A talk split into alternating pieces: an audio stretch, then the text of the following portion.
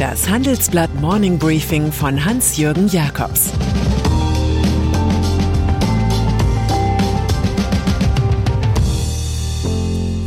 Guten Morgen allerseits. Heute ist Montag, der 20. Dezember, und das sind heute unsere Themen. Der nächste Notgipfel gilt Omikron. Der Scherbenhaufen des Joe Biden. Robert Habeck bläst zur Chip-Offensive. Coronavirus. In die Weihnachtswoche gehen wir mit beunruhigenden Wettläufen. Der erste handelt davon, inwieweit Boosterimpfungen helfen, die neue Virusvariante Omikron abzuhalten.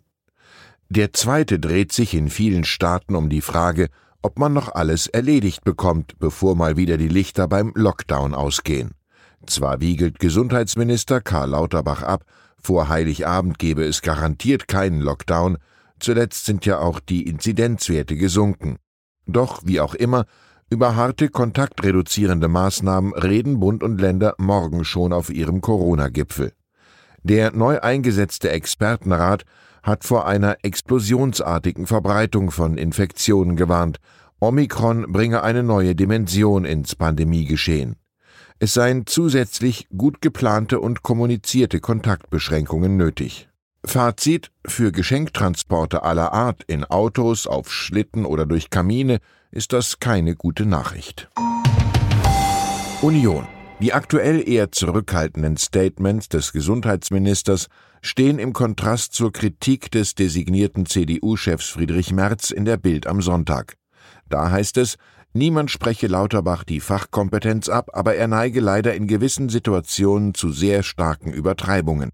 Der SPD-Politiker werde ein vernünftiges Maß finden müssen und solle Zuversicht vermitteln, dass wir die Pandemie irgendwann auch hinter uns haben werden. Derzeit sind es jedoch gerade Christdemokraten, die auf eine drastischere Corona-Politik drängen. Und wenn Merz tatsächlich noch Fraktionschef und Kanzlerkandidat werden will, wird er vermutlich auch mal übertreiben müssen. Vereinigte Staaten in den USA hat Präsident Joe Biden mehr mit seinen Demokraten zu tun als mit den Republikanern. Vor dem Scheitern steht sein Sozial- und Klimaschutzprogramm namens Build Back Better in Höhe von 1,75 Billionen Dollar, weil Senator Joe Manchin nach monatelangen Gesprächen im konservativen Anti-Biden-Sender Fox News ein definitives Nein ankündigte und sagte, ich kann es einfach nicht, ich habe alles Menschenmögliche versucht. Es gebe dringende Probleme wie Corona und Inflation, so der Mann aus West Virginia. Er hält Build Back Better offenbar, so wie die Republikaner, für sozialistisch, wie er sagt. Damit fehlt dem Präsidenten im Senat die Mehrheit. Ein Desaster ein Jahr vor den Kongresswahlen. Biden wäre dann als zweiter Franklin D. Roosevelt gestartet und als zweiter Jimmy Carter gelandet. Das Weiße Haus zeigt sich verärgert. Manchin habe versprochen, weitere Gespräche zu führen und nach einem Kompromiss zu suchen.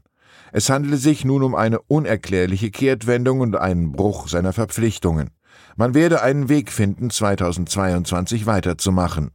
Shakespeare wusste, Hoffnung ist oft ein Jagdhund ohne Spur.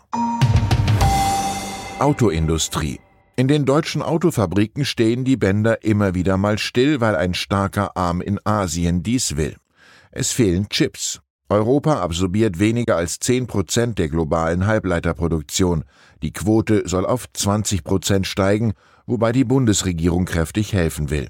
Das Wirtschaftsministerium von Robert Habeck hat 32 Unternehmensprojekte zur Mikroelektronik ausgewählt die bei dem europäischen Projekt Important Project of Common European Interest IPCEI gefördert werden sollen, wie meine Kollegen herausfanden. Man werde laut Habeck Fördermittel in Milliardenhöhe in die Hand nehmen und setze auf innovative, energieeffiziente und klimafreundliche Technologien. Der grünen Politiker sagt über globale Lieferengpässe, Deutschland und Europa haben keine Zeit zu verlieren. Wir müssen gemeinsam daran arbeiten, unseren Bedarf an Mikroelektronik selbst zu decken. Telekom. Die Deutsche Telekom ist auf der Suche nach Geld einer naheliegenden Idee verfallen. Bereits im März will sie ihre Funktürme für bis zu 20 Milliarden Euro verkaufen. Damit sollen Schulden abgebaut und weitere Anteile der Überseetochter T-Mobile US erworben werden. Die größten Rivalen haben die Strategie vorexerziert. Telefonica verkaufte die Funktürme an American Tower, während Vodafone das Geschäft in der separaten Tochterfirma Vantage Towers teilweise an die Börse brachte. Telekom-Chef Timotheus Höttges setzt nun in Sachen Funkturm nicht mehr vorrangig auf absolute Netzqualität, sondern auf Allianzen mit Partnern, erklärt unsere Titelgeschichte. Er sei zum Dekonsolidieren bereit, sagt Höttges, was konkret heißt, um irgendwo zugreifen zu können, muss man anderswo loslassen. Machtkonzentration. Jürgen Kühling, Chef der Monopolkommission, begrüßt solche Aktionen wie bei den Funktürmen, weil sie große Verbünde entzerren. Mit dem Regensburger Professor habe ich mich lange darüber unterhalten, wie Wettbewerb wieder zu stärken sei. Er sagt zum Beispiel, es wird Zeit, dass der Bund seine über die KfW gehaltenen Anteile an der Post und der Telekom verkauft. Die Interessenskollision des Staates als Aktionär, Regulierer und Gesetzgeber ist unheilsam. Noch mehr Sorgen machen ihm die Big Five aus Amerika, Tech-Riesen vom Schlage Amazon oder Google. Auch in Deutschland würde man sie als große Ökosysteme erleben, die nicht nur wirtschaftlich, sondern auch machtpolitisch ein Problem darstellen. Eine Zerschlagung auf europäischer Ebene sei Ultima Ratio, so Kühling. Gegen Monopolismus hilft manchmal nur, zum Äußersten zu greifen. Mercedes. Man könnte glatt neidisch werden, denkt man sich bei Daimler in Stuttgart. Ist man nicht selbst auch eine Luxusfirma wie LVMH von Bernard Arnault? Aber warum kommt man dann nicht wie die Franzosen auf mehr als 20 Prozent Rendite und muss stattdessen jubeln, 2021 überhaupt einmal zweistellig zu sein? Diese Luxusgewinnlücke will Daimler CEO Ola Kellenius peu à peu ausgleichen mit schwäbischem Sparfleiß und Konzentration auf große Limousinen und SUVs. Kleinkram wie Smarts oder A-Klasse könnten bald durch den Elchtest fallen. Konkret strebt Kellenius nach unseren Informationen mittelfristig 14% Rendite und mehr an. Das viele schöne Geld der Börse soll ja nicht mehr nur an Tesla oder Elektro-Startups wie Rivian, Lucid Neo oder Xpeng fließen, sondern auch an den rund erneuerten Daimler, eine deutsche Legende unter chinesischem Einfluss. Fußball. Und dann ist da noch ein 55-jähriger Fan des Drittligisten MSV Duisburg, der dafür gesorgt hat, dass erstmals in Deutschland ein Profifußballspiel wegen Rassismus abgebrochen werden musste. Der Mann hatte von der Tribüne deutlich vernehmbar Affenlaute gegen den Osnabrücker Spieler Aaron Opoku von sich gegeben, der gerade eine Ecke ausführen wollte.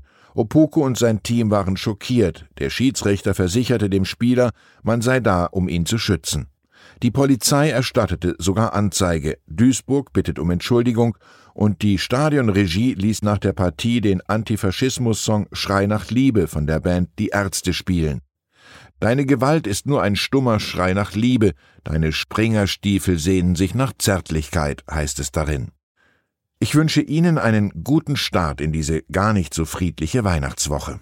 Es grüßt Sie herzlich Ihr Hans-Jürgen Jakobs.